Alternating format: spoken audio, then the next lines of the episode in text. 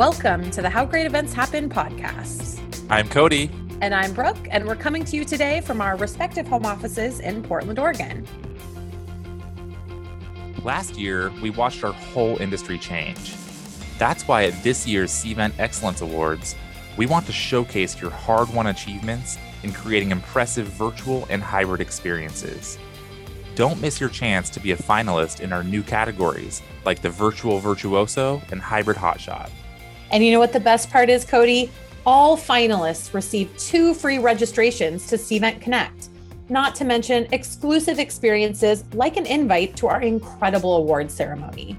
Submissions are going to be open through May, so check out all the category info and submit today at www.cvent.com/excellence-awards. All right, Delanda, thank you so much for joining the podcast. Before we get started with any of our interview, can you give us a brief background on how you became the Director of Product Marketing at Brightcove? Yeah, well, first, Cody, thank you so much for having me. I'm so excited to talk to you today about virtual events. A little bit about me. I started my career very early at Microsoft. I spent 15 years there, and I worked on a variety of technologies over the course of that time. Some of them you're maybe familiar with and some of them not so familiar with. So I'll give you an example. Like I worked on Exchange, SQL Server. I worked on Azure. I worked on Skype for Business, Microsoft Teams. And then the last role that I had, I worked on quantum computing. So I'm pretty sure that you've never heard about that. It sounds super complex though. Quantum computing.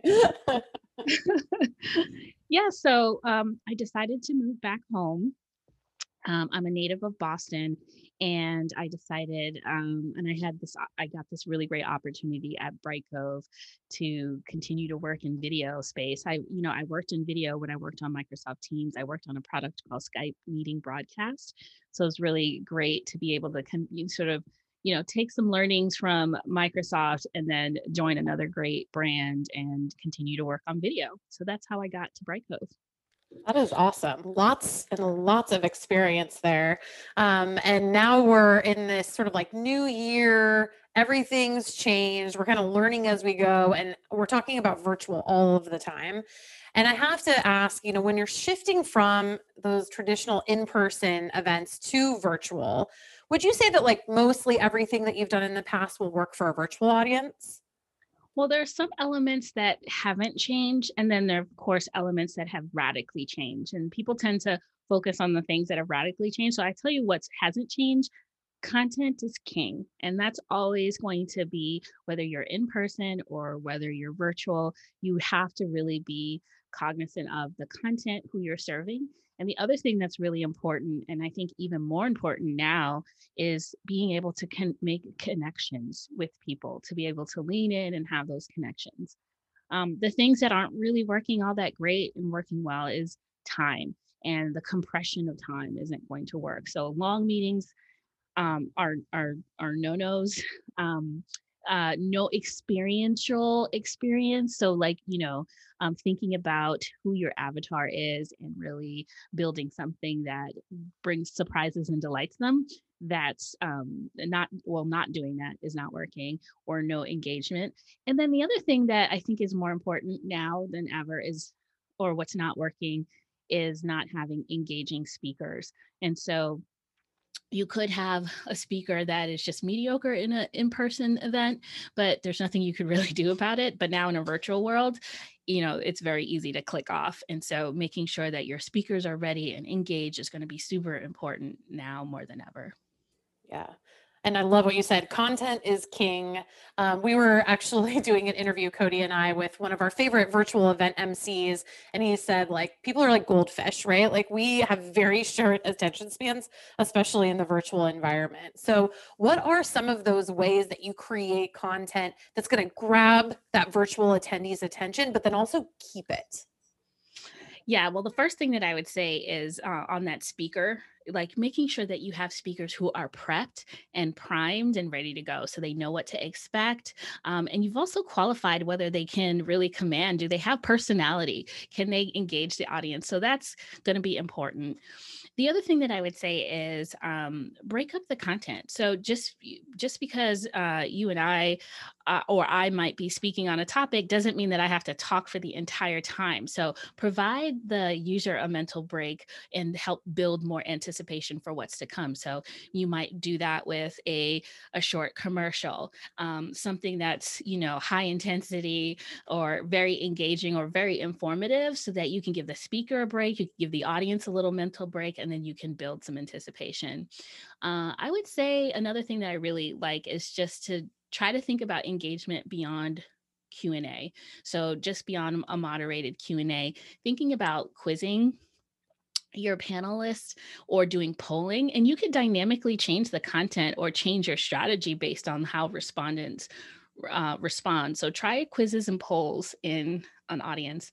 The other thing is networking and making sure that you have space or have the opportunity to get folks together in a more smaller one-to-one or many-to-many settings.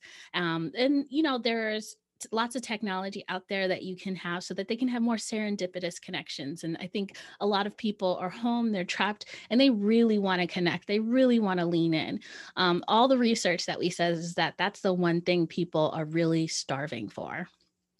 And the last thing I think about is that, you know, folks are home, they are isolated, and so they do have distractions. So giving the ability for you to actually pause the content or rewind and then catch up in the live stream, I think are really cool things that, you know, some of the Brightcove technology allows you to do, which I think is definitely one way to at least help people stay engaged on their terms.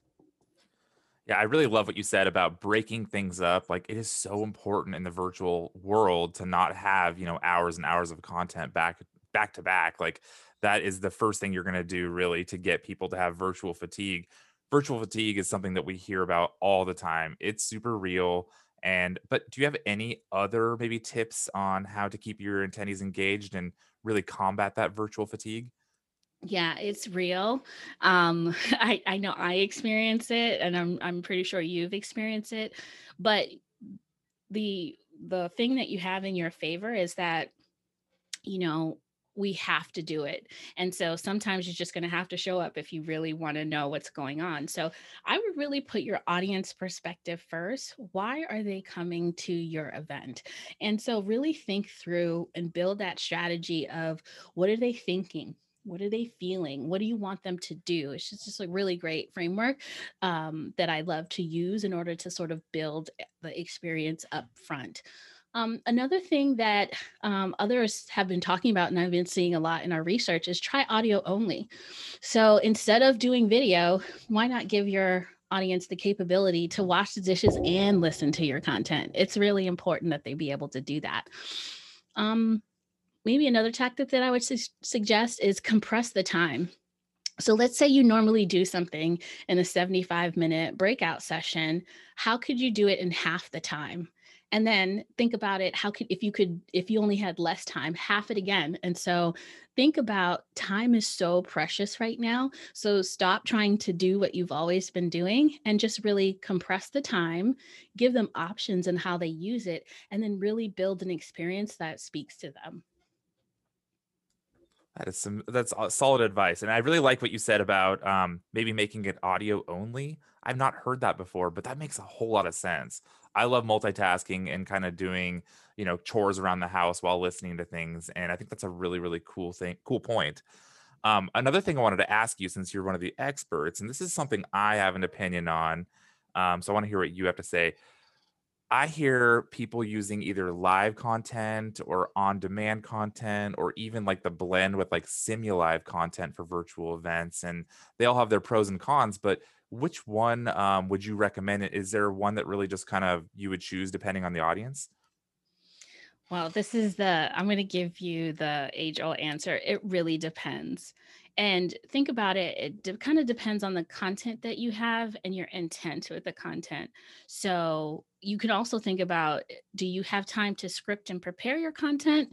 And if so, do you have the right tools at your disposal to kind of to communicate with your audience? So, and let me give you an example. In a crisis communication, and the governor is about to tell his state or her state what are the implications of COVID-19. You know, you want to do that live. It's scripted, but he doesn't have time to rehearse it, you know?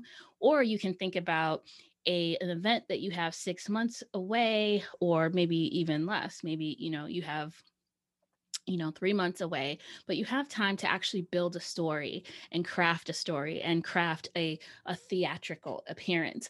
Those things you might want to record on demand, and then later have a live Q&A. So after people hear this high impact, very highly, nicely produced message, then you could sort of break it up and then do a live stream. So the good news is you can do both. And it really just kind of depends on how much time you have and how much theater and production you want to put into it. You know what? I kind of like the it depends answer, because it does, right? I mean, and also for some events, I'm sure, depending on who the audience is or what the content is, I mean, it could really make a difference. I know when we were planning our event, it kind of depended on who the speaker was too. Having some international speakers, we maybe couldn't have them live. And so we would do that more on demand. So that's a great point. I appreciate that answer. Yeah. And, making sure that, at least for the folks who are not in your time zone, can watch it on demand matters. Yeah, absolutely. Absolutely. So, Cody and I traditionally obviously loved going to in-person events. We did some live podcasts at some. It was always just such a fun experience.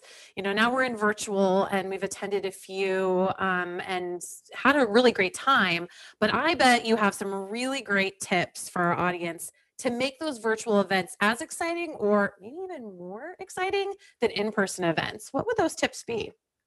The first tip that I would give is to throw out what you've always done in the past. Like, this situation has given us license to be creative. So really think outside of the box in terms of how you engage your customers. I think personalization is one way that you can do that. So maybe when they register, you can ask them what their favorite color is. And then when they actually come in, you can actually configure the experience to align with some of the things that they told you. So you can say, if you ask them what their favorite color is, then you can change that to their favorite color. So for me, if I showed up to a pink event, I might actually lean in a little bit more. Yeah, that's such a cool idea. I like that. Personalized cool experience. Cody, what would your favorite color be? What color of the event? Oh, my favorite color is orange. Yeah, I'm an orange person. I know I'm like in the minority, but I would even like to see a pink event. Like, just having a color customization is just such a cool option. Such a good idea. Now, of course, I'm being cheeky on the color, but you can think about this like, you could get down to psychographic and start segmenting the user based on the psychographic demographic information that you have about them.